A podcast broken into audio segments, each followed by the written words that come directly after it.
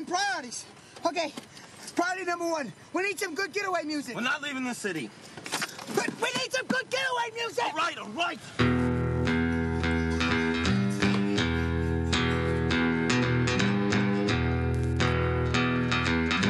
That's good getaway music.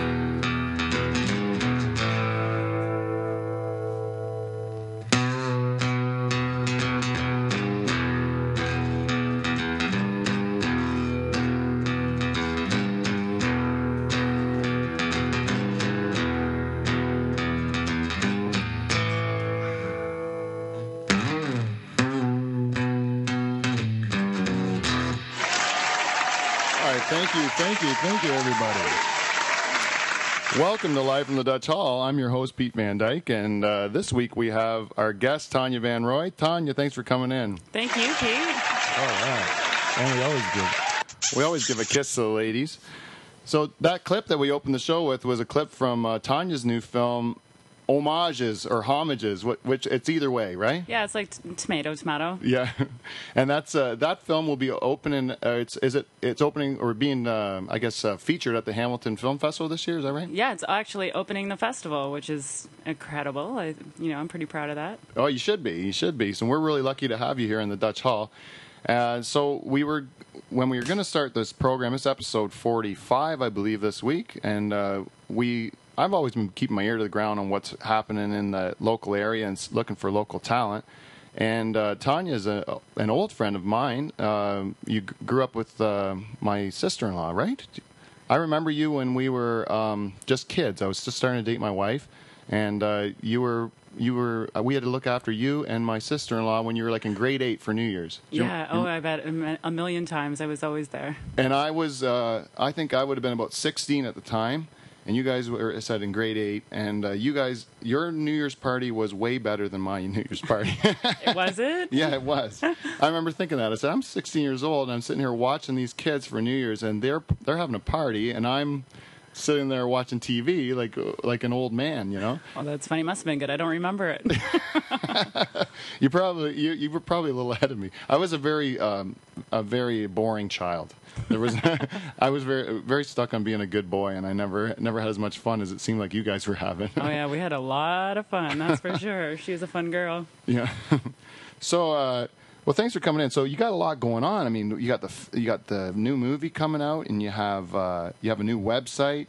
So we got to make sure we promote all these things, because one thing that I, I don't have to have people with any credits or bios or anything like that that I have to worry about. It's usually just a bunch of drunks hanging around the Dutch Hall. And so th- this is a real treat for me. Are you on uh, Wikipedia? No, I'm not on Wikipedia. So you're working for it. You have an article written about you. That's the first step, eh? Oh, is it? Oh, well, that's yeah. interesting. Yeah. Mm. Do you want it? Yeah. Well, I've never thought about that.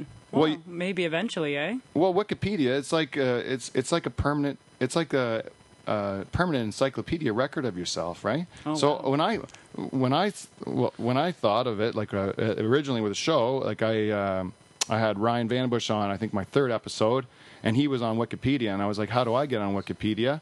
And then uh, this guy, uh, uh, Jim F. Bleak, Jim F. Bleak, uh, a, a listener of mine, put me on uh, Wikipedia. I had a page for Pete Van Dyke and live host of Live from the Dutch Hall. It was really cool. And then Jim F. Bleak came on and said I was not notable or significant, and he he stripped my page down. I had nothing. What? Right, yeah. So all I needed was someone to tell me, to write an article about me or publish something to say that I was who I was, and then I could stay on Wikipedia. But I, until that happens, you can't do it, eh? Wow. So you should do it, and then you can have another Wiki- Wikipedia. This is very for you alone. Okay, so I do that myself. I just sign no, myself I, up? I don't know. I think you have to have somebody else do it. I think I think it has to be somebody else that does it, and then... Uh, but you can find someone, right? Would you do that for me, Pete? I can do it for you. Yeah, yeah I can do it okay. for you. Yeah. And if that Jim F. Bleak starts to fuck with you like he did with me, then we have more things to talk about on the radio, right? Exactly. Then I think he's just got a thing against us Norfolk people. He's probably listening right now. Hi, Jim. Jim. Jim is one of the... He's got an open invitation to come in here and defend himself, because yeah. I, I haven't actually trashed Jim F. Bleak for a while, but I know he's got he's got it coming that... Because I don't forgive him for calling me insignificant. I mean, that's not only did he call me insignificant, but he called all my guests insignificant. He called all my, you know, you know, all my and that was just unfair, you know. What's his uh, What's his background? How come he gets to be the uh, master in Wikipedia? He's king shit at Wikipedia. I think that's it. There's no Jim F. Bleak page. There's no page oh, for him well, either. Yeah. See, that's he's got some uh, he's got some issues with that. I, I agree. I think it's just a matter of him thinking, why should Pete have a page if uh, Jim F. Bleak doesn't have a page? But you know, Jim F. Bleak, you're fuck, you're famous now. I mean, you're famous now because we we all know you here in the Dutch Hall community. Can't so, hide, Jim. So Tanya, we got a bunch of things we need to talk about, and the first, the one thing that really, I was reading that article about you that was written uh, about your film project and about um, the Culture Rodeo that you have coming out, which is really interesting. But one of the things that I noticed was that you said that you had met the one of the people that helped you make the film. You met them when you when you were tree planting, right? Yeah, I know. You meet the weirdest people tree planting, and, and the best. And how many years have you did you do that for? Uh, I tree planted for thirteen years. Thirteen years, really? And then I took three years off, and just this summer I got called back. Uh, an old friend of mine was working for the best company in Canada and asked me if I wanted a foreman for them. So I said no, and I put it off, and I said no, and they didn't get offer it to anybody else, and then I ended up going. Really, really. Where did you go? Where have you planted in your thirteen years? Uh, mostly in British Columbia. This year I was up uh, near the Northwest Territories, and uh, it was probably the hardest time I've ever had in my life. And I knew it would be because I know the company, but it was very physically demanding. So I would carry six thousand pounds a day and walk thirty-five kilometers. Oh, really? Yeah, it was... a good uh, way to lose weight. Yeah, well, yeah. And like, oh man, like I way past any kind of limits I ever thought I would have had. Yeah. So it was pretty intense. And how long would a stint be that you're planning for? Um, this stint was uh, probably close to three months, maybe even a little bit over.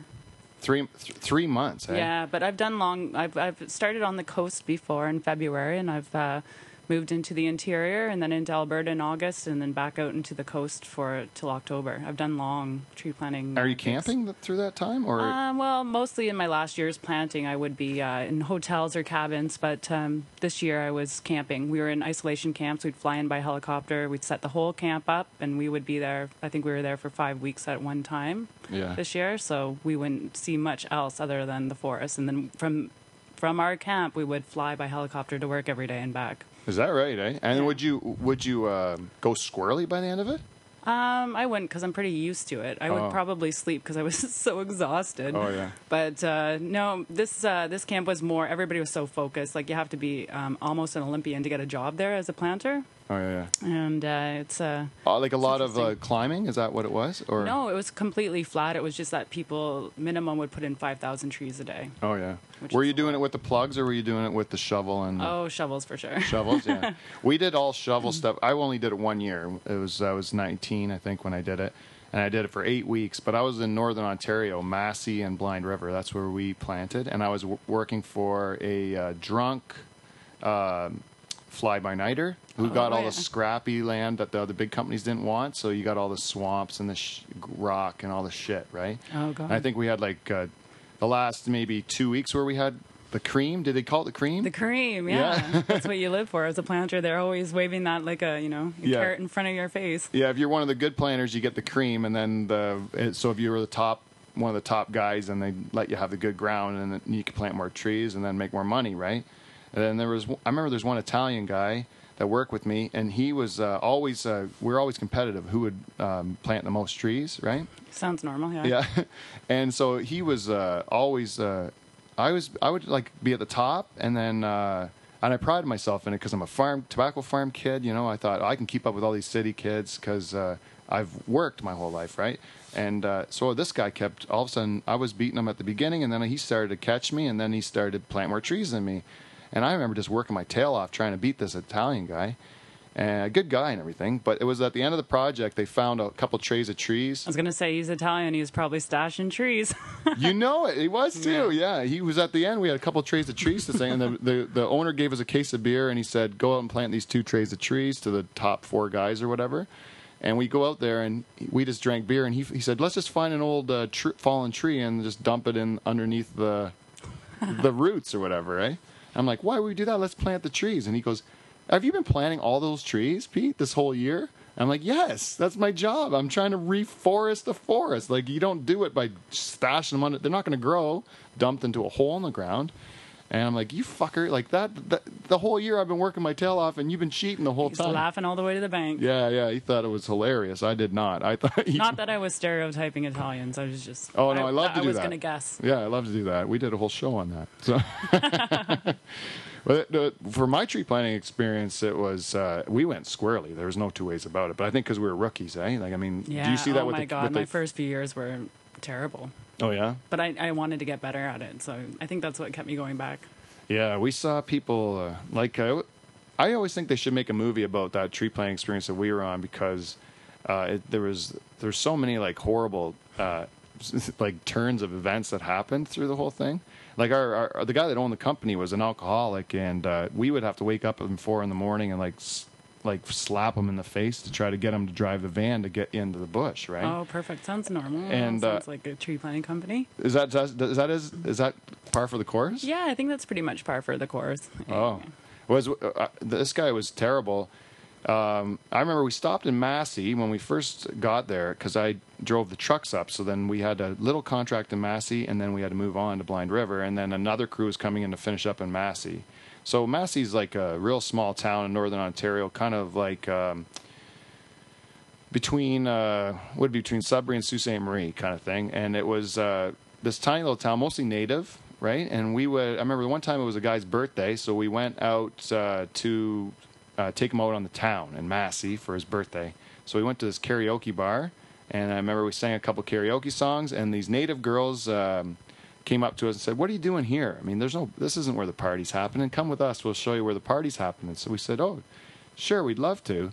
So we got we went got in the car with them, and their friend Rudy drove us to this other par, uh, bar, which was an all-native uh, bar, and it was jam-packed. Like, the whole community was there. They're, moms and dads and grandfathers, they're all there in this big uh, kind of like uh, had like big tables, and it was pretty raucous, the dance floor and everything. Uh, but we were the only non-native people that were there, I think.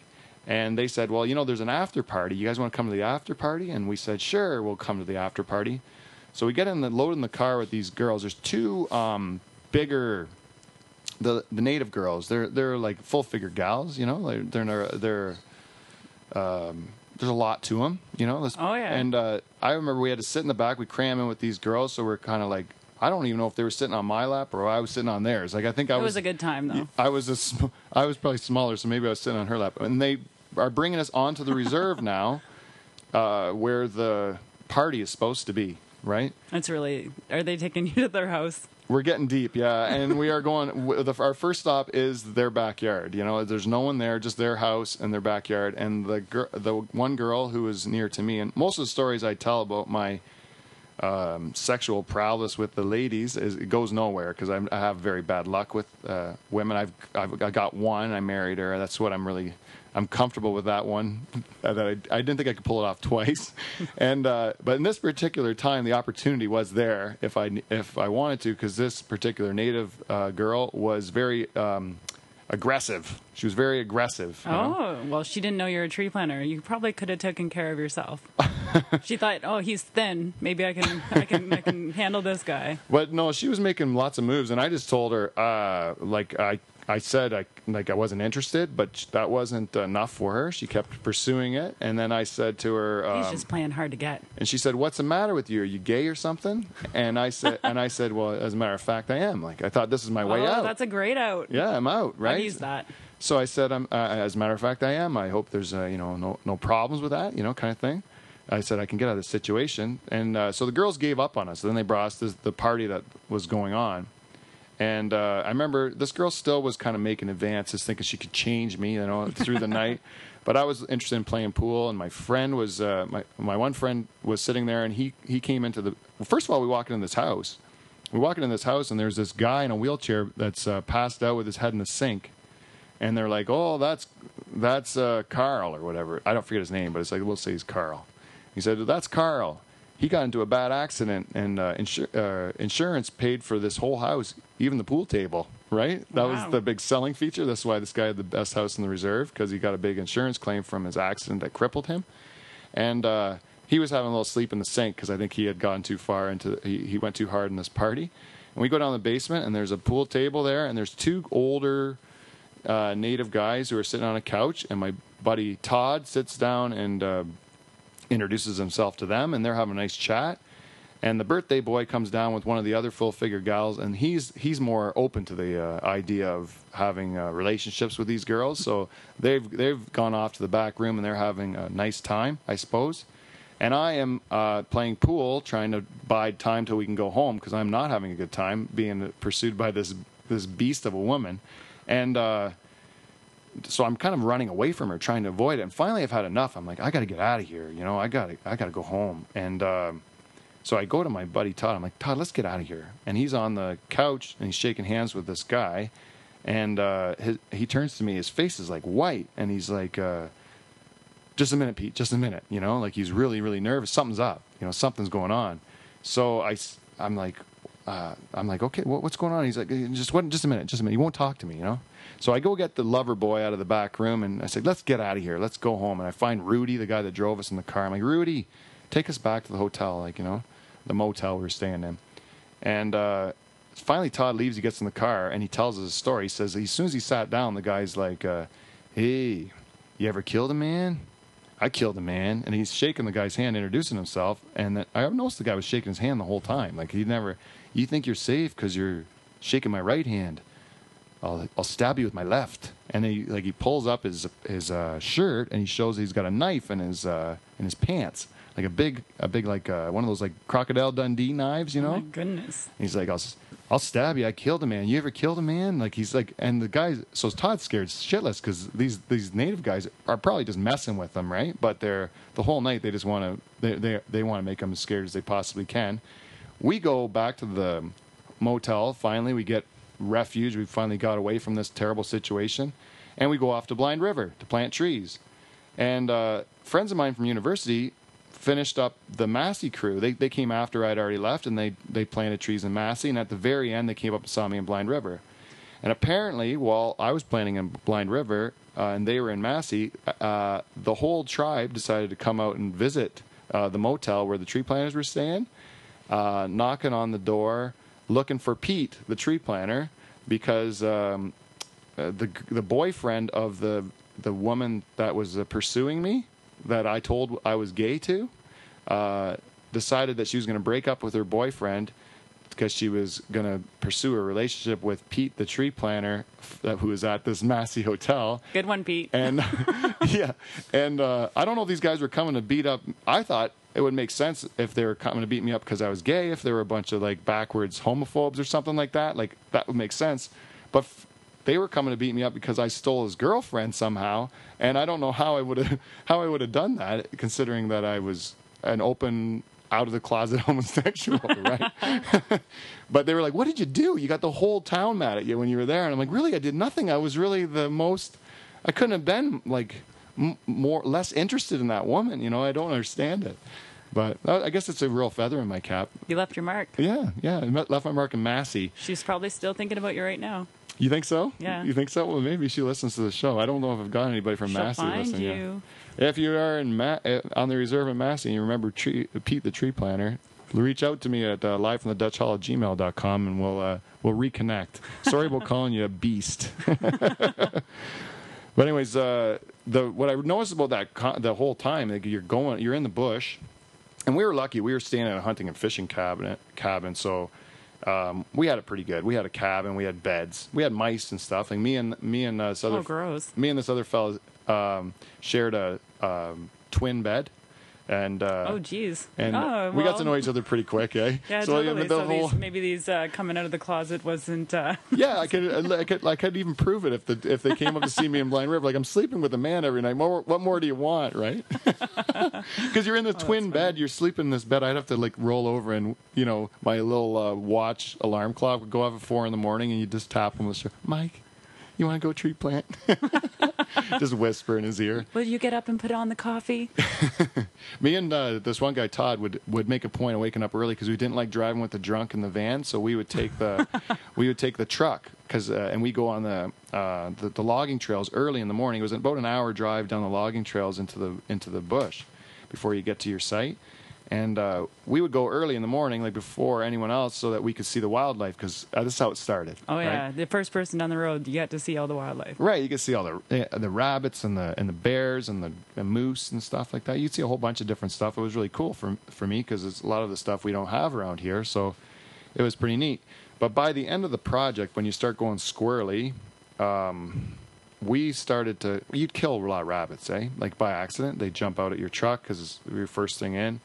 And at first, we would um, be kind of hor- kind of like, ah, you know, like horrified by it. But then as your brain starts to go a little nutty from all them, the black flies and the and just the uh, being away from people and the amount... Spending a lot of time on your, lo- on your own. On your own, sleep deprivation. There's a whole bunch of reasons why you're going crazy. And... Uh, we started to make it a game on seeing how many rabbits we could run over oh, on the my God, drive into the bush. Terrible. So you're saving the planet and killing the rabbits. Rabbits are disposable. I think you can ask anyone in the world. Ask the Australians. They hate rabbits, right?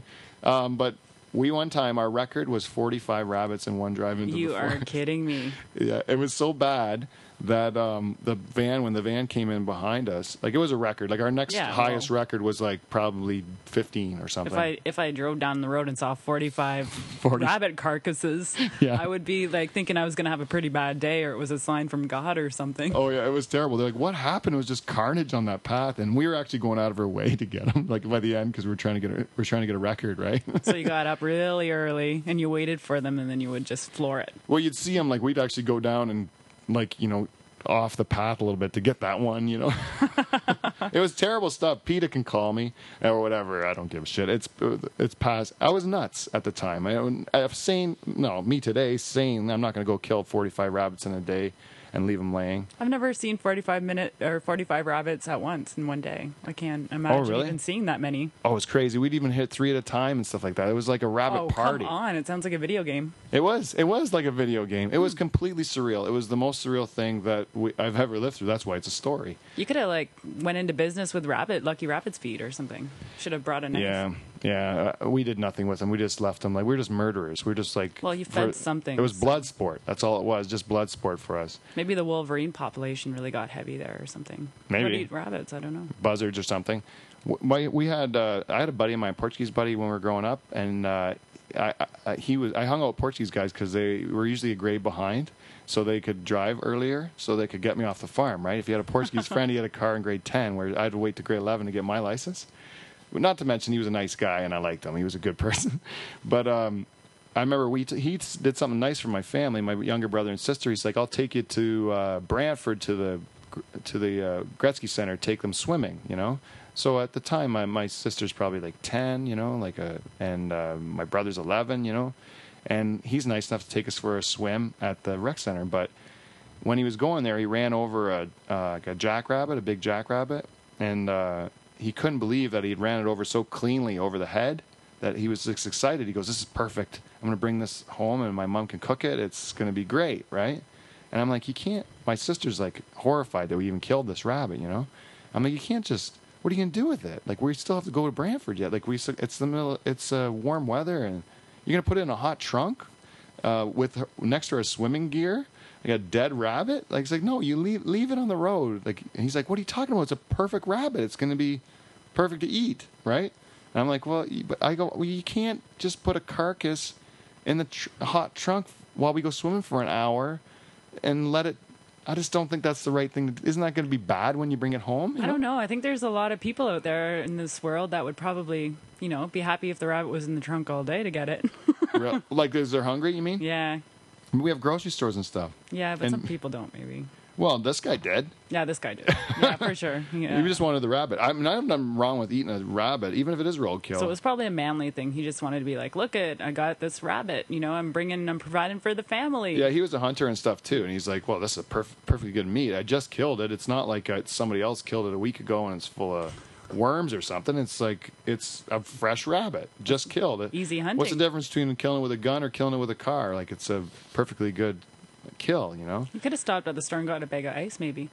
Yeah, probably, but it still wouldn't it wouldn't it wouldn't erase the horror from my little ten year old sister's memory, you know. That was more what I was concerned about. He he was mad at me the whole trip. He wouldn't he he would uh because I was I said just no I refuse like I said refuse I said no like uh, we are not, we can't drive around with a dead rabbit. My sister's too upset, and you know.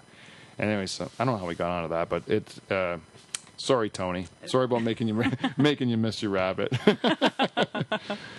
um. So, anyways, do you? So, do you see the, because you've been doing it for thirteen years, because you did tree planting for thirteen years, did you see, you must saw all kinds of people in and out. Like, we, did you have a lot of attrition? Do you have a lot of people that can't handle it? Oh, God, yeah. A lot of people come out and they quit right away. And yeah. I, I thought, you know, if my boyfriend hadn't been a tree planter in those years, I would have quit as well. I was really terrible. My first year, my paycheck was eighty dollars. For the whole year? Yeah, for the whole year. So I was, like, really lame. But I really had a good time. Yeah. We had one girl that all she did, she must have really hated her parents, because all she did was uh, stand in the middle of the forest and swat flies, you know? She never, I don't That's think she planted funny. a tree the whole time. Yeah. No interest in making money, just there to get away and do something different. Um, but... F- Yeah, for me, I think by the time I knew how much money I made, but then they by the time they took off your money for your lodging, and they, he tried, they, he would always want to, the owner would always want to play uh, poker with us at night and gamble trees. So, oh, that's dangerous. Yeah, we played guts, and he would like, make you bet trees, and then you'd have to, you know, some people were getting cleaned out, like they'd work a whole day for him for nothing, you know, and I, it was just crap, you know. Get the kids drunk and then try to. try to steal the tr- trees that they were planting from, you know. So even the guys that worked hard, a lot of them came home with not that much money. Like, it wasn't that lucrative. Like, yeah. I think I made a couple grand for eight weeks. Like, it wasn't. Yeah, that's uh, not the best. Eh? It wasn't the best. Yeah. Yeah, B C's better money. Yeah. Yeah. When I did, when I found out, like, you can make some serious money. You know, I just kept getting better and better and better. I never really plateaued, which was always made me want to go back. Oh, can I beat it? You know. Yeah. Yeah. So now, and you develop a skill set, it's hard not to use it, right? Like, yeah, exactly. Yeah. And it was like the whole meditation of it, you know, because you have to focus so much on not wasting one movement, because that movement all day is going to cost you like a hundred bucks or something. Yeah, yeah, yeah, right. Did you have any uh, encounters with wildlife when you were up there? Um, I was pretty um, loving wildlife. Like, I wouldn't be scared. There'd be grizzly bears on our blocks and stuff like that on the coast, and I would have my headphones on full blast. The other uh, members of my crew would always like... group together and work, and I would just be off on my own and with my headphones on, and I was pretty at peace with the whole idea. They didn't really scare me. Do you and, see them? Uh, You'd see them? Oh yeah, I'd see grizzly bears, and um, because we were on the coast, there's lots of salmon, and you know, you would see all kinds of uh, bears for sure. This year, um, where we were, there wasn't grizzlies, but um, we were in our first fly-in camp was twelve days, and I think seven tents got ripped apart by bears. Oh, really? Lots of bear activity. And every day that we were on the block, which is, you know, the area we call where we work, there would be bear activity. So I would always be like, I had this little tiny air horn, because I was out there as the foreman now, yeah, protecting yeah. my crew. Yeah, yeah. And uh, somebody ended up blowing their air horn on the last day, and it barely even made a noise. So oh, really? I'm glad I didn't really have to use it. I saw had one bear on my block, and I was like, hey, bear, like, look, it's me. You know, you kind of should get out of here. And it got out, we checked each other out and then just kind of walked away. Oh, really? That was it? Yeah. Your I heart had, must, I, it was still enough to get your heart pumping, I imagine. No, I I thought it was like, I love bears. They're pretty beautiful. I remember once, uh, I've never been in a tree planting company that had to kill a bear, and I love that because I probably would have quit. But um, I was in this area before, probably like my third year planting, and we were in an isolation camp that we flew in by helicopter. And we were at the heli landing pad, which is uh, really noisy. Um, and the, the helicopter would come and pick people up every fifteen minutes. And so you'd be waiting there, everyone. And uh, the helicopter just left, and one of the camp dogs had ran into the bear den and pulled the bear back. So it came right to where the helicopter was landing, and we're all standing there. And because, like, we have gourmet food and these air, you know, these beautiful s- smells drifting, the bears, of course, would come in and check it out. They're really curious. So our, uh, we're, our camp was at the point where the foreman would be walking around with guns in the middle of the night. So you're scared as, you know, you're in your tent. You don't want to get out to pee because you're scared that, you know, they'll hear a noise. They're half asleep and they're going to shoot you. You're more afraid of the guy with the gun than the bear, yeah. Exactly. So this one morning when the bear came running in the helicopter pad, of course the foreman's there, whips out the gun, and I was horrified. So I went and stood on the other side of the bear so that he couldn't shoot him. So then the bear got away. Oh, really? Yeah. He was going to shoot the bear? Yeah, he was going to shoot the bear because he was right where all the people were. Oh, right, right, right. Well, that's, and you you saved the bear. I saved the bear's life. Oh, yeah. That's why they don't bug you. Yeah. Yeah, maybe. You got a rep. It's just good karma. Yeah, yeah. But I think that people actually have, like, a pheromone that, like, attracts bears or something, because the one guy I met had just had this incredible number of bear occurrences. It's just, it was abnormal. So it was a guy too, right? Yeah. And I think, I don't know if he was scared of them or something. I don't think he was really scared, but maybe he was letting off some kind of chemical thing. I don't know. Yeah. Ma- maybe weird. He gave off, uh, it was a, he would seem like a threat. Was he yeah. a burly guy? He was a burly guy. Yeah. Maybe he was a bear. Yeah, he was a bear. If he was if he was homo, he would be the bear. Yeah. He wasn't the Twinkie. I would have been the Twink, especially in those especially in those in those years. I'm, I think I'm bearish now with all the hair growing in as I as I age. Yeah, you do look really hairy. Yeah. Yes, thank you. People can't see at home, but yes, I'm covered in hair. For those that have never seen a picture of me, I'm completely covered in hair. I'm trying to grow my forehead in right now. It's like, I think I can do it. The eyebrows are getting bushy enough. I'm just going to comb it up into my receding hairline, and then it will, it'll just be a full Wolfman child. You'll probably get implants. I heard people in New York are getting implants for those hipster beards. R- implants for beards? You've never heard of that? No, yeah. no. They're just so, like, that's like, um, if you can't grow, if you can't grow a hipster beard, you're not supposed to have one. Like, you can't just yeah, make it. Yeah, but a... people get breast implants. Yeah. You know what? People also get their... Um, their vagina's lasered, right? Yeah. And then all of a sudden, seventies Bush comes back in, and now you have these poor lasered, uh, lasered vaginaed women that can't partake in the new fashion trend, right? Maybe they'll get the implants. Yeah, the beard they, implants. Yeah, yeah. I just saw that. Uh, that was a. I just saw the Chelsea Handler special that she had on, and she talked about that. And uh, they were. She was saying that the. Um, This, what's that stuff? I should know this too. Mascara? No, it's like a chemical you can, or it's some sort of treatment you put on for glaucoma on your eyelashes. I should know this. My, if my wife was here, she'd know it. And, and, and women buy it and they put it on their eyelashes and make their eyelashes more full. Oh, I think I should invest in that. I have terrible eyelashes. Yeah, yeah. They want to, they're always going into my wife's um, optometry office and asking for it. There's always people asking for it because, and she, um, we can't provide it. But, oh, really? But it would be nice cause for. We can provide it for medical purposes, but we can't provide it for fashion or for like uh, uh, cosmetic purposes, you know. But uh, they said if you use this on your vagina, it might stimulate hair growth again. That's what they said. And in uh, Japan, they have um, uh, they have like these like toupee things.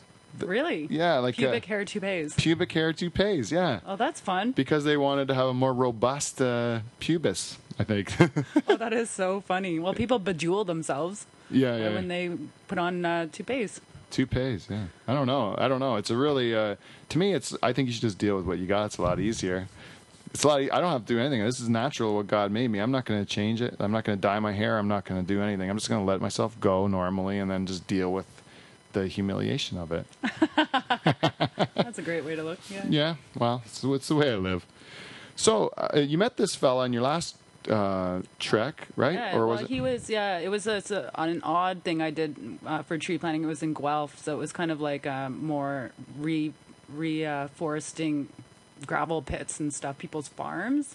It's not normally what I would do, but it was something to just to kind of get me in shape before I went out west. So uh, jumped on the crew there, and uh, he was talking. He told me he was an actor, and I told him I was a producer, and then um, uh, turned out later on in the summer after I had gone to B C, my business partner who was in uh, Guelph, uh, a, a really talented cinematographer, Tyler Young, had uh, I had connected them before I left, and um, so Brandon, who was the actor, had put him in touch with his friend who had a script.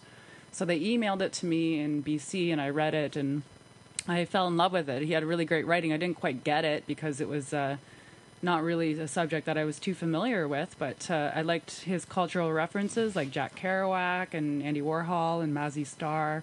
And things like that, and I love that he wanted to do it in film noir, like Jean-Luc Godard, and it was an art film, really.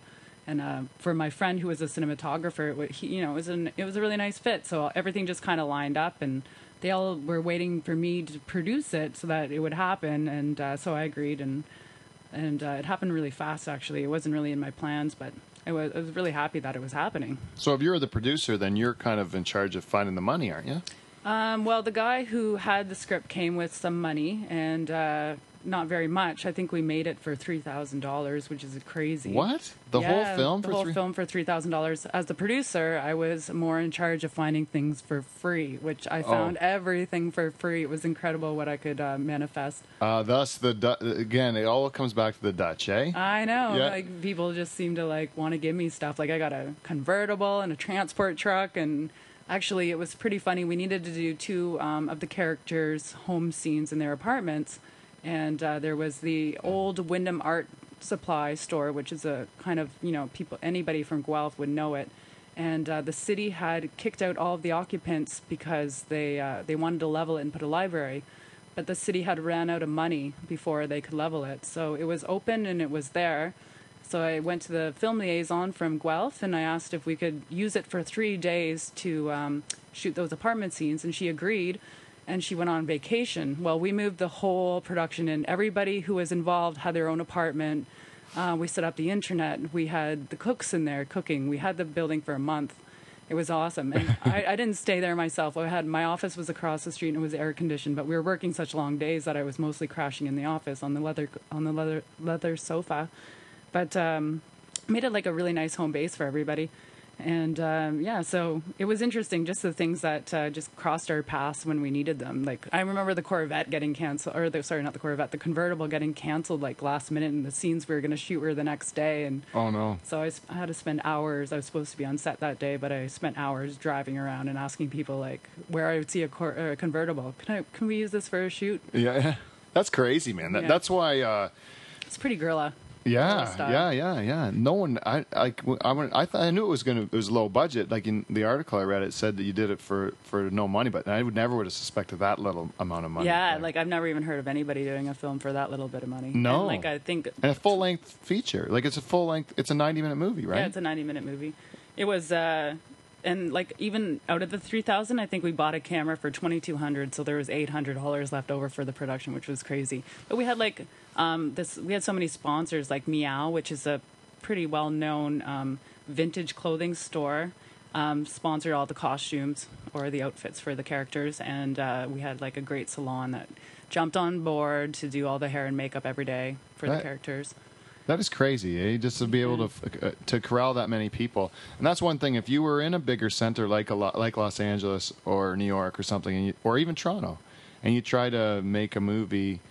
Just to try to find people that are willing to do it for nothing. I just don't think you're going to find it because they're they're, yeah. they're not doing it for the art anymore. You know, they're doing it because it's their career and they want the money and they don't see the. I mean, I'm sure you can always get people starting out. Yeah, that are and that that's, are more. That's kind of what we were. We we're all people starting out, and, and it's really hard to like do a project if you don't have one under your belt. You can't get grants, or you know, nobody believes in you or wants to invest in you. But you know.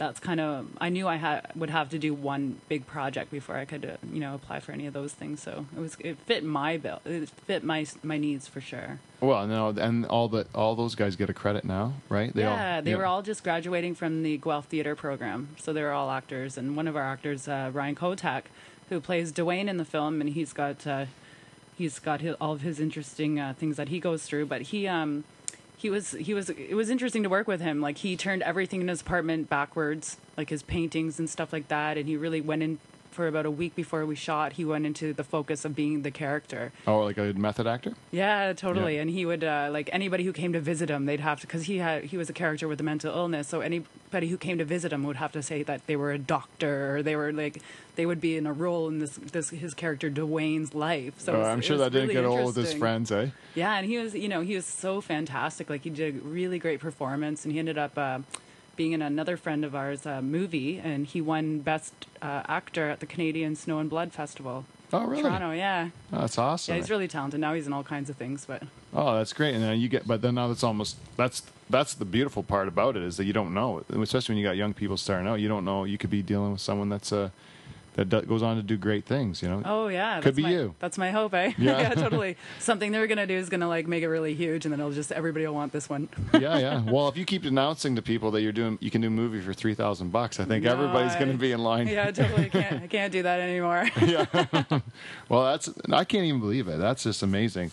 So uh, you said, so it came to, from that, you got it made, and then how did it, uh, you just, did you shop it to the film festival? Is that how they picked it up? Um, well, one of the people in the film festival that helps organize it is a friend of mine who was, who came down here to be an actor in a commercial shoot we did on Long Point.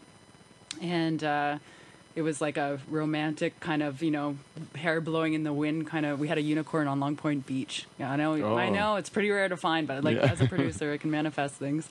And uh, so I kind of kept in contact with him over Facebook, and I just saw, you know, that he's he said, oh, our, all of our submissions are um, are in now, you know, and we're past the time. And I, I said, oh, I should have put my film in as a kind of a joke. And he said, oh, well, submit it, you know.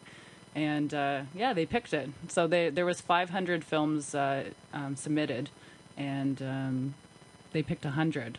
Oh, and yeah. he said, we didn't fast-track it, I swear. Like, my everybody watched it, and they really loved it. So. That's oh, that's it. Great, yeah. yeah. Because uh, otherwise, what would you have done?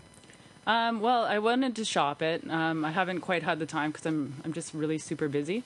But um, I wanted to eventually just... maybe market it a little bit. I was thinking about putting it on tour myself and then um, putting it online to stream, and people could pay, I don't know, like three dollars or something to watch it, but building the audience first. And it's got a, like, a, it's an art film, so it's a really niche market, but it's interesting. The cinematography is fantastic. The performances are fantastic. Have you, have you, uh, uh, did you, uh, did you pay attention to what Kevin Smith, uh, to Kevin Smith's career? I don't know who that is. Uh, I did Clerks. Oh, okay. Yeah, and yeah. Um, he did Red State. Red State was uh, kind of uh, it was, a, it was supposed to be his last movie or or one of the last movies. He was saying he was done from Hollywood. He had done Cler- uh, Clerks and Mallrats and uh, a Dogma. You know, Jay and Silent Bob Strike Back. Those sort sort of movies. And and he came from independent film, and then he uh, Jersey Girl was one of the big ones he did. And I think he even directed a few like Hollywood type. Movies. There was one with Tracy Morgan and Bruce Willis that he did, that Cop Out, I think it was called, right? A real Hollywood film. I think he admits to himself that that wasn't his favorite project, but sometimes you got to get paid, right?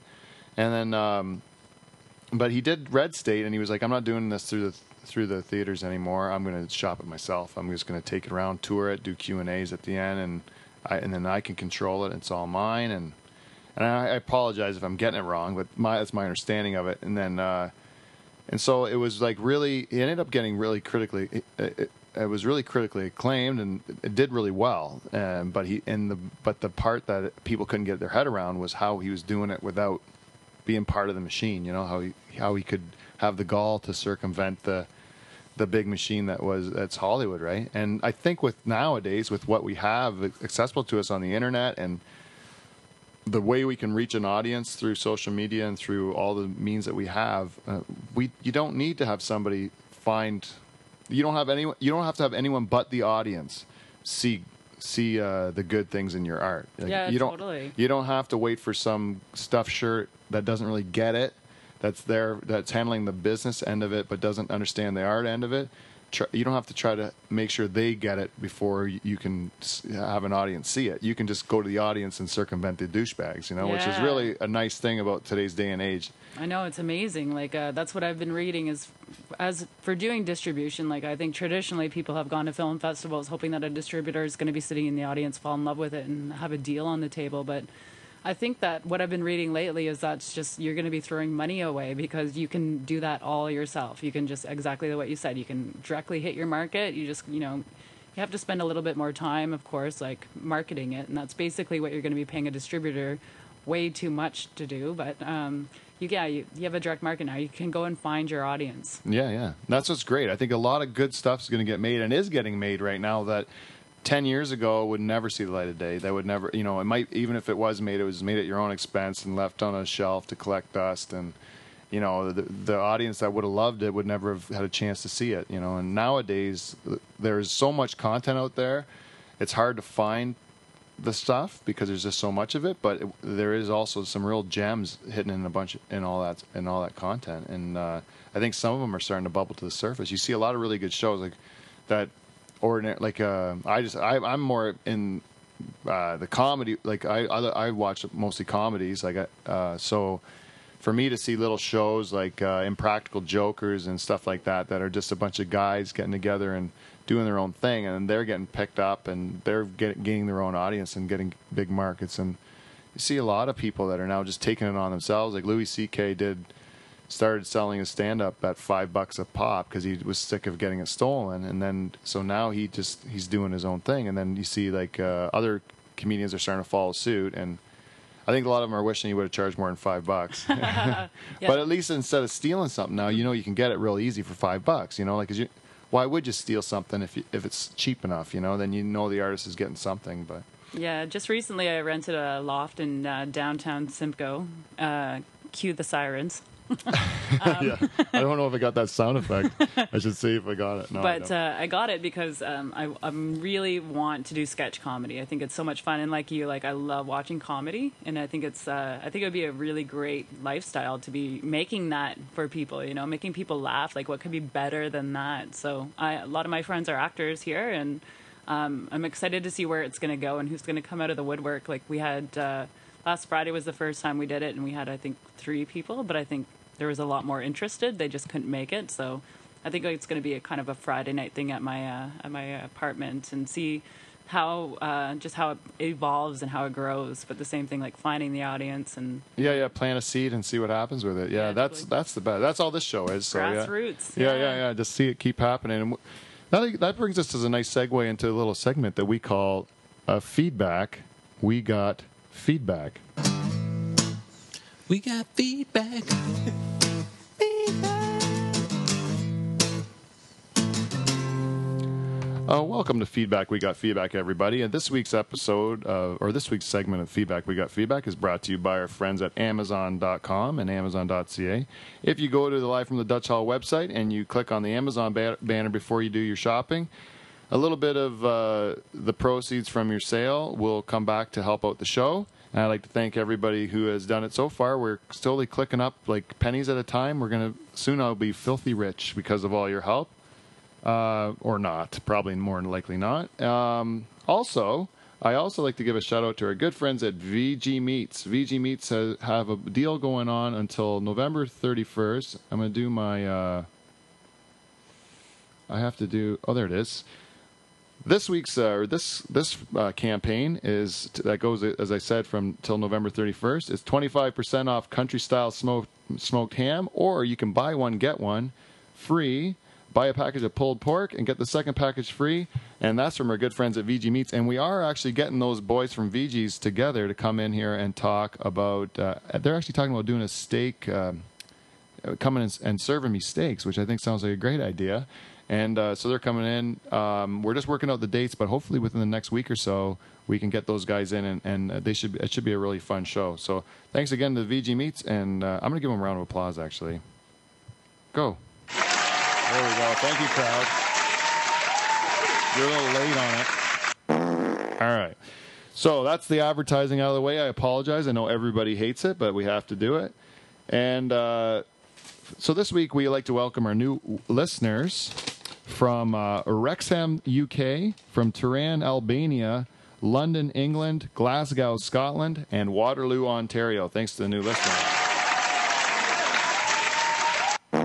The one thing that happened this week, too, that I'm really excited about, and you'll notice a lot of the new listeners we have there were, are U K listeners, and I think some of that has to do with uh, the fact that this week uh, uh, I was named, I think it wasn't even the show, because it, my accolade I got was the coolest one. I'm, I was listed as one of the coolest podcasters in the U K by New Media Europe, which I did. Which uh, oh, thank you, crowd. Thank you.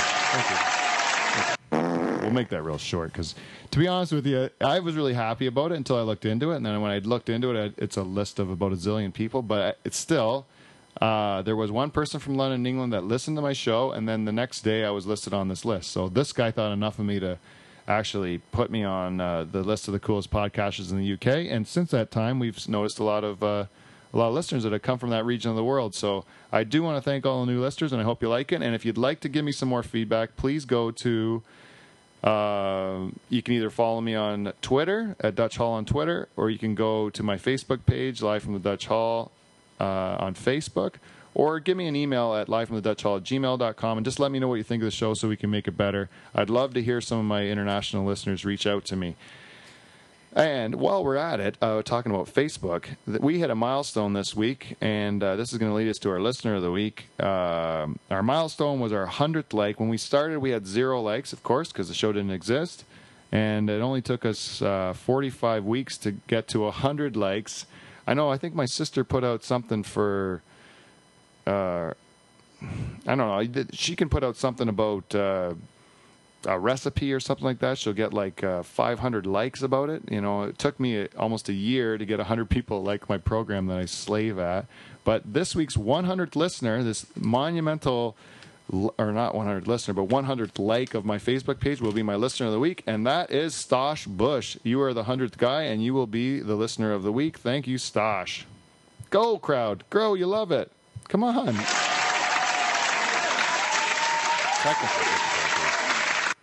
That's for you, Stosh. That's feedback. We got feedback. But every week, we feedback we got feedback is not complete unless we talk to our good friend, the Haitian Dwarf. Let's play the song.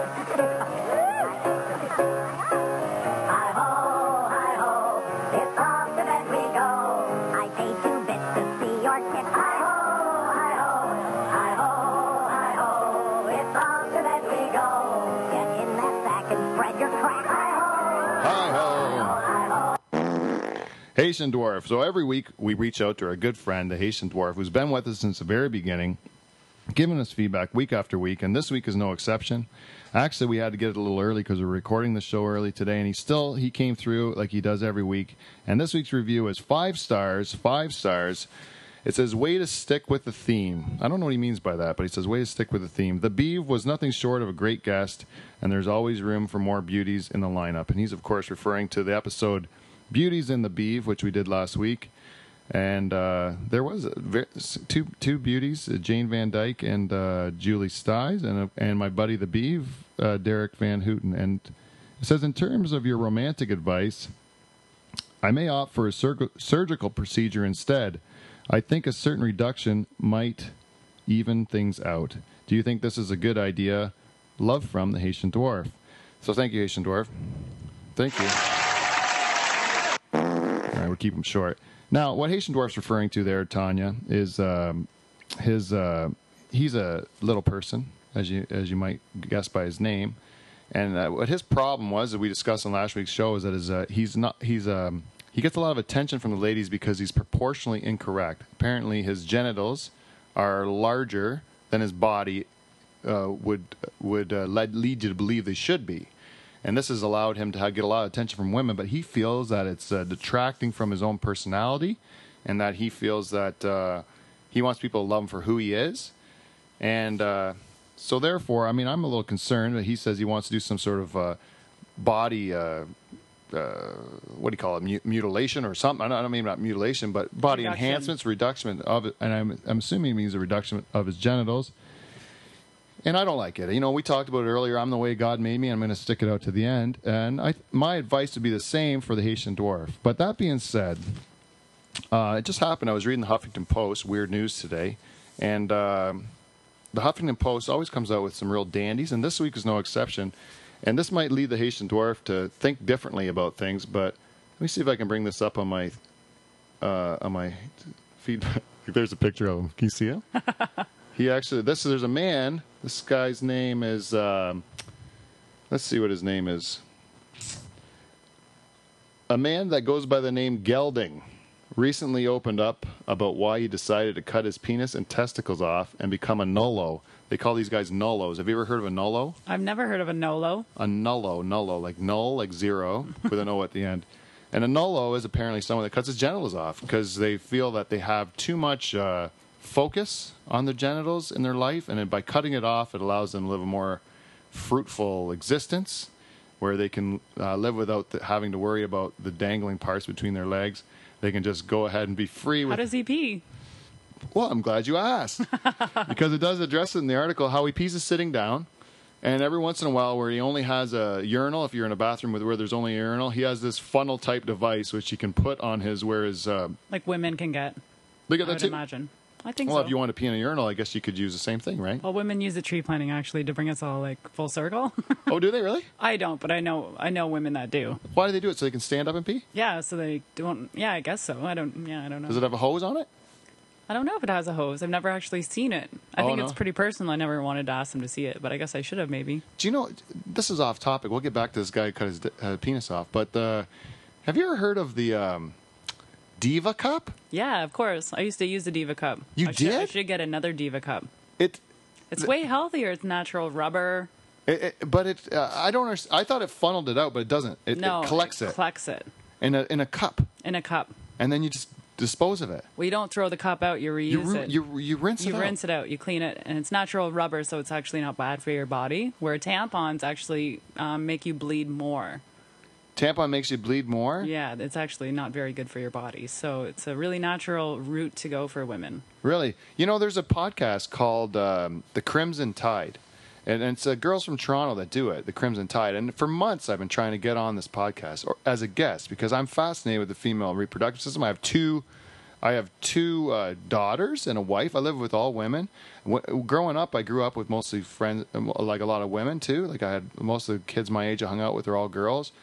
And so I got involved in these conversations, whether I liked it or not, because I was the only guy in the room, and they just discounted me as a guy anyways, right?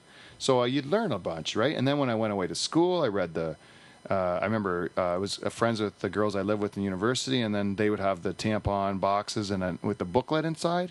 And then I would read... I read the whole booklet, front to back. I knew a lot of... I haven't even read the booklet. Yeah, what does it that's say? That's what I'm talking about. It's well, what it says, and no, none of the girls did. And so I'd go around asking them questions to see if they knew it, and then none of them knew. And I was like, well, I do, you know. So I'm, what I'm saying to these girls at the Crimson Tide, I've told them they they won't re- respond to my uh, messages. They have never responded to one Come of my on, messages. Ladies. But the what I'm telling them is that I'm I'm going to be a great guest for you. I know stuff. I know material. I got a different perspective, that of a guy with raising girls that are going to have to go through the same thing or are going through the same thing, like all those things. I said I I can't believe that you that they wouldn't. want to have me on the show. Maybe you know? They're intimidated by you. I don't know. I think they don't like me. I don't know. I don't know. They're, I I have a feeling, I'm not positive, but I have a feeling that they may, they not that this matters at all, but I have a feeling that they may be lesbians. And the only reason that I think this might be an issue is because, personally, if I have a bias about lesbians at all, it would be that they hate men, right? Therefore, me being a man, uh, I would think that they just think they're kind of... Uh, there's something they don't like about me, right? But that would be like saying guys, like a, like a homosexual guy, right? They tend to have a lot of girlfriends, right? So why wouldn't a lesbian woman have a lot of boyfriends? You know, why wouldn't they hang out with us? Watch. Maybe they're freaked out by you. Like, I don't think guys usually take an interest in women's uh, menstruation. They don't? You're probably the first guy I've ever but met. It's inter- really? Because it's interesting. It's just something so different. Like, no one, and you have to deal with it. Like, honestly, I'm... My wife works a lot. Like, there's a lot of times where if something happens with our kids in that department, and there's, I'm the one handling it, you know. Like, and so for me not to be educated on those matters, I would it would be irresponsible almost. Like, I got to be there for my, like, if you're a young girl going through yeah. that stuff for the first time, I mean, that's going to be traumatic. Yeah, it was uh, actually only li- my parents had been divorced at that point when I when that happened to me when I was uh, hitting puberty, I guess, and. Uh, I lived with my father, so he uh, actually had to go through that. He would just say, just let me know when you need to get that big blue box. yeah. That was our code word, and I'd be like, I'll just call Mom and she can tell you. Did you? He didn't have to tell you about what was going on or anything like that? No, no, I was educated in school. And, and you had an older sister too, right? Yeah, two older sisters. Two older, two older sisters? Yeah. So they they both had been through it? Yeah. You kind of saw it? Yeah, totally. Yeah, it's a tough one. I remember I was I went on vacation with a, with good friends of ours, and... Um, Our our daughters were just really small at the time, and uh, my friend told me, like, she was like um, saying, well, "What are you gonna do when your kids uh, have their period?" Right? And I'm like, I had n- it never occurred to me. Like, they were like two and three at the time, you know, like they'll never have periods. Like, that's never gonna happen, right? But that's surely. And I'm like, well, she he, she says, well, there's a good chance that you're gonna have to deal with this stuff, so you better get prepared for it. And it, it screwed me up big time. Like, I was like really like holy. crap, I can't imagine having to deal with that because it's so uh, traumatic, you know, for the girls. I remember my, uh, I shouldn't even talk about it, but I have seen girls, I would put it this way. I know girls who, when they first had their their period, their very first period, they were, um, it really upset them. They were really mad about it because they didn't want to grow up yet, you know, like they yeah, and it's wanted to really inconvenient. Yeah, and then and and they were just a kid, like a like just before it happened, they were just a kid, had no cares in the world, they had no responsibilities, they had nothing to worry about, and then all of a sudden now today and for every month for the rest of my or for the for the foreseeable future, let's say, and, until I hit menopause, I have to deal with this on a monthly basis, right? And uh, the responsibility kicks in, and whether you like it or not, you were, you have to grow up, and then you have to become responsible because you got to take care of this stuff, right? And it changes them completely. And if you're not ready for it, even though you're your body tells you you are, uh, you have to. It's a really tough thing for young girls to deal with. Yeah, funny enough, actually, back to tree planting again. There was a girl who took a pill that she didn't get her period when we were tree planting this summer. Was she afraid of bears? I never heard of that. Yeah, no, that's what they always say. That's how you lead the bears in. But she took. Is uh, that bullshit though? She she would she would treat she would take her birth control pill, and then there's a week, I guess, a birth control pill that mm. you take when you're uh, it changes your hormones, and then you'll you'll menstruate. Well, she just skipped that and went straight back to the other pills, so she just never got her period. Yeah, you take it through. I thought that that kind of freaked me out. I wouldn't be able to do that, I don't think. I think that uh, this will, again, uh, ex- uh, show my knowledge on birth control. But um, I think that the, the last pills that you're talking about, they're like sugar pills. Exactly, yeah. They don't have any hormones or whatever. Yeah, they, and yeah. then that's when you let, let you go do your cycle. So, yeah, we we so have done that. She would skip the sugar pills, and she just go right back to the Keep hormone. going into it, yeah. And she, how long would she do that for? Well, she did it for th- the three months that we were in planning camp. Uh, yeah, I, I think we've, I think I remember my wife did that uh, for a vacation or something like that, but it was like one cycle, and they, t- they don't recommend it, eh? It's not, I don't think it would be healthy. I don't know. I, I, mean, it must, I, I don't know. Yeah, I don't know the, the mechanism. I, th- I would imagine that when you're finished, it would be like uh, monsoons. Yeah, it'd be pretty. It'd be pretty it'd vigorous. It'd be a month in a row, like for a whole month or something. Yeah, I don't know. The, so, the, anyways, I'm surprised that you uh, you're a big fan of the Diva Cup, eh? Yeah. Well, yeah. I think it's like probably the best option available. Yeah, yeah, yeah. Well, very good. I'm glad we talked. Now I can add to my knowledge, eh? You'll have to and, get the book on it. And Crimson Tide girls, I mean, uh, last week I I I started a, I tried to start a podcast where it was some crappy podcast from Halifax. Now maybe the Crimson Tide, they're a little closer to home. I don't want to start a war with them. I just want to put out a campaign to get me on their show because I think I would be a, a good guest on that show. And then I would love to have them in here any day they want to come. I, or I'll do what I can to accommodate them. Go go to Toronto and set up this what my equipment there. As long as I can somehow participate with these girls and have a nice hour-long conversation about the female cycle, I, I think people would love that. That's all they talk about? I don't know. I haven't really listened to the show. Oh. I always just uh, I listen to bits of it, but then, uh, but I'm always like, ah, I think I'd, I could do good on this show. But I'm, I'm trying also to get to kind of connect with more podcasters, uh, especially in the in the local area, like the Toronto podcast scene or whatever, because they're starting to pop up more and more, and you see in other other communities like. Uh, New York and Los Angeles of uh, Pod Podfest, where you can they get together with a bunch of podcasters and do live shows, and then the audiences get to see other shows. Like uh, an audience for my show would come to the fest and then see other people's shows and when mm. they were performing, and it helps build the audience, build the medium, and it's good for everybody to do something like that. So I'm hoping to maybe uh, be a part of something like that in Toronto nice. because um, that's kind of a building podcast scene. So. I'm, maybe, it, it might still come. Maybe I'll have to do it myself, eh? Yeah, just have one here. Bring people, bring all the podcasters down to Norfolk County. Yeah, that would be great. I think, because uh, I think I might be the only one. Do you know anyone else in Norfolk that's doing it? Um, I'd have to think about it. I probably don't. I don't think so. But uh, I think they, you know, they'd have a great time at the Dutch Hall. I think they would too. I think they would too. So we, maybe that's what we'll do. Well, and then you'll have to promote it on uh, Culture Rodeo. Yeah. Right? Oh, yeah. Oh, I absolutely would. Yeah, good.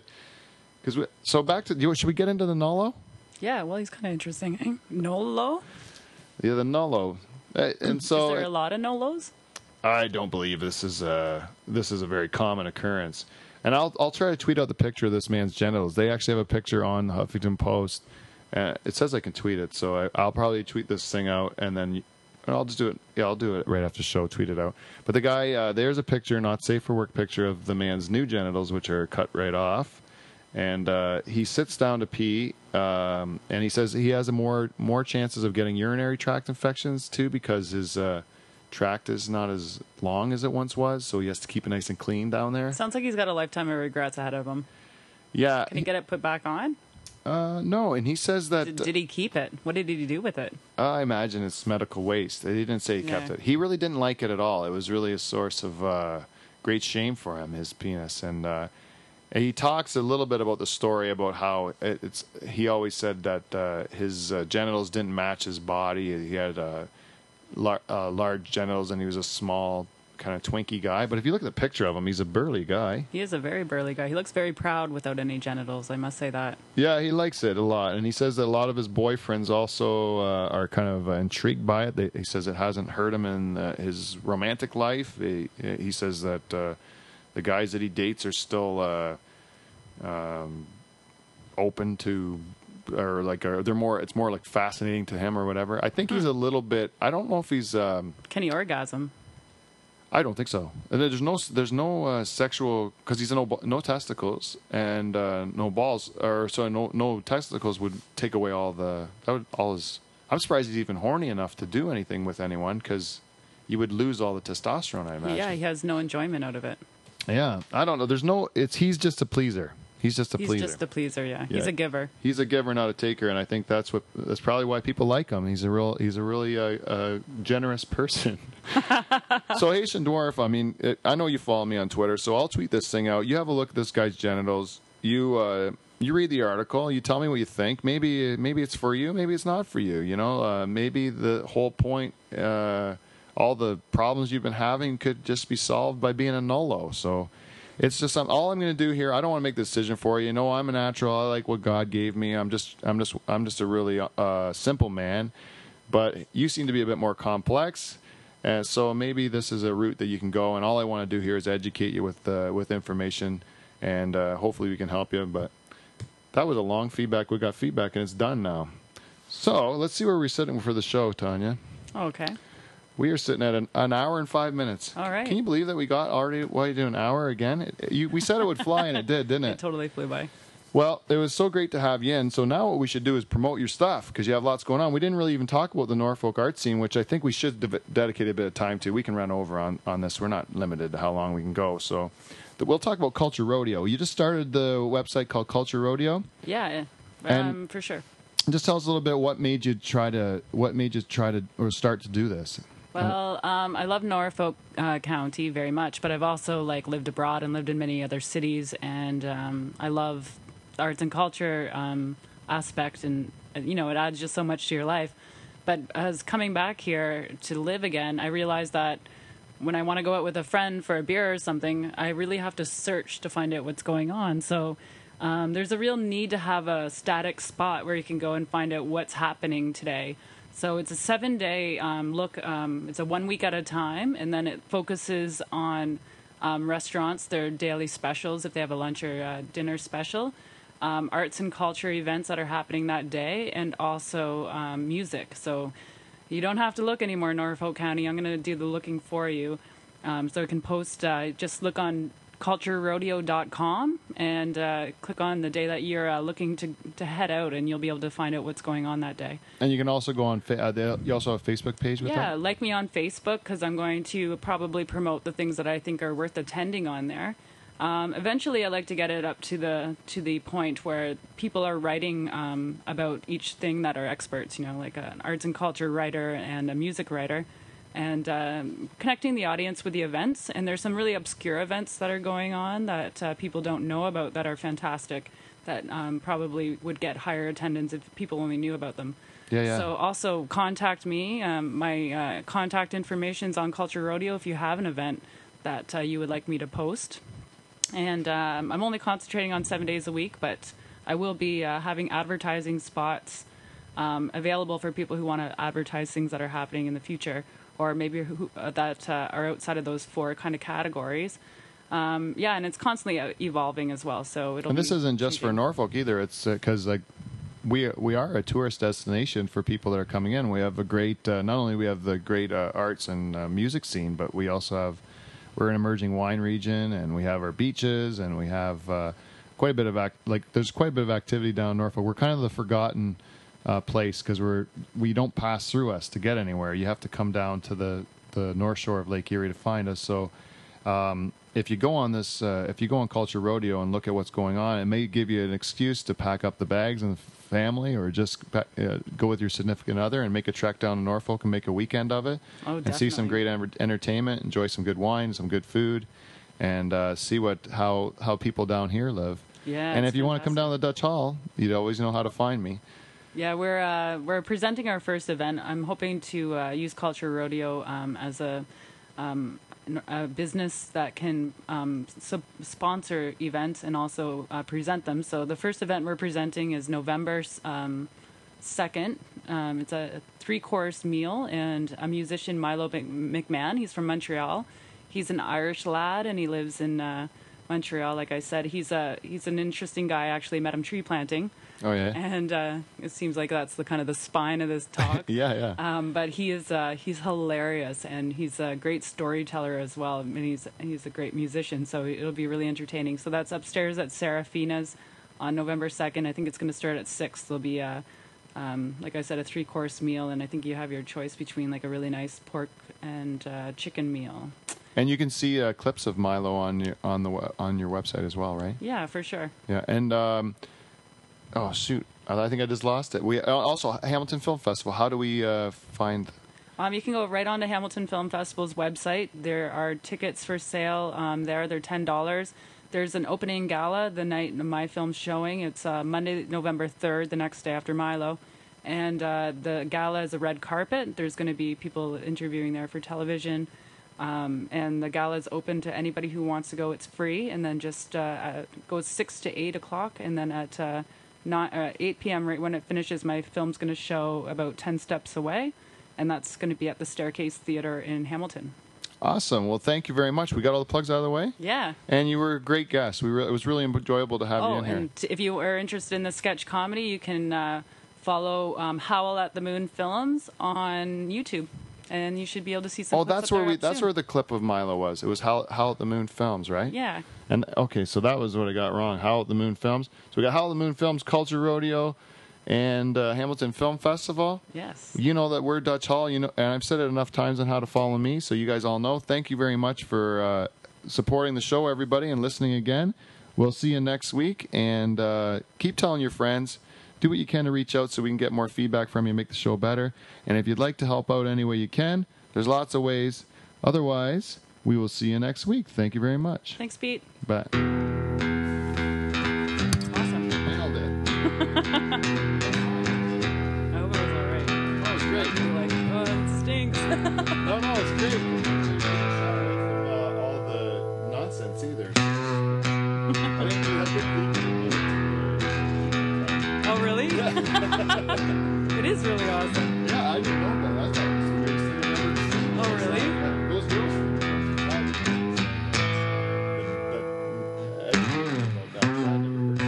No, they're great. That one. There's like the best thing that I probably ever did. Well, maybe probably not, but...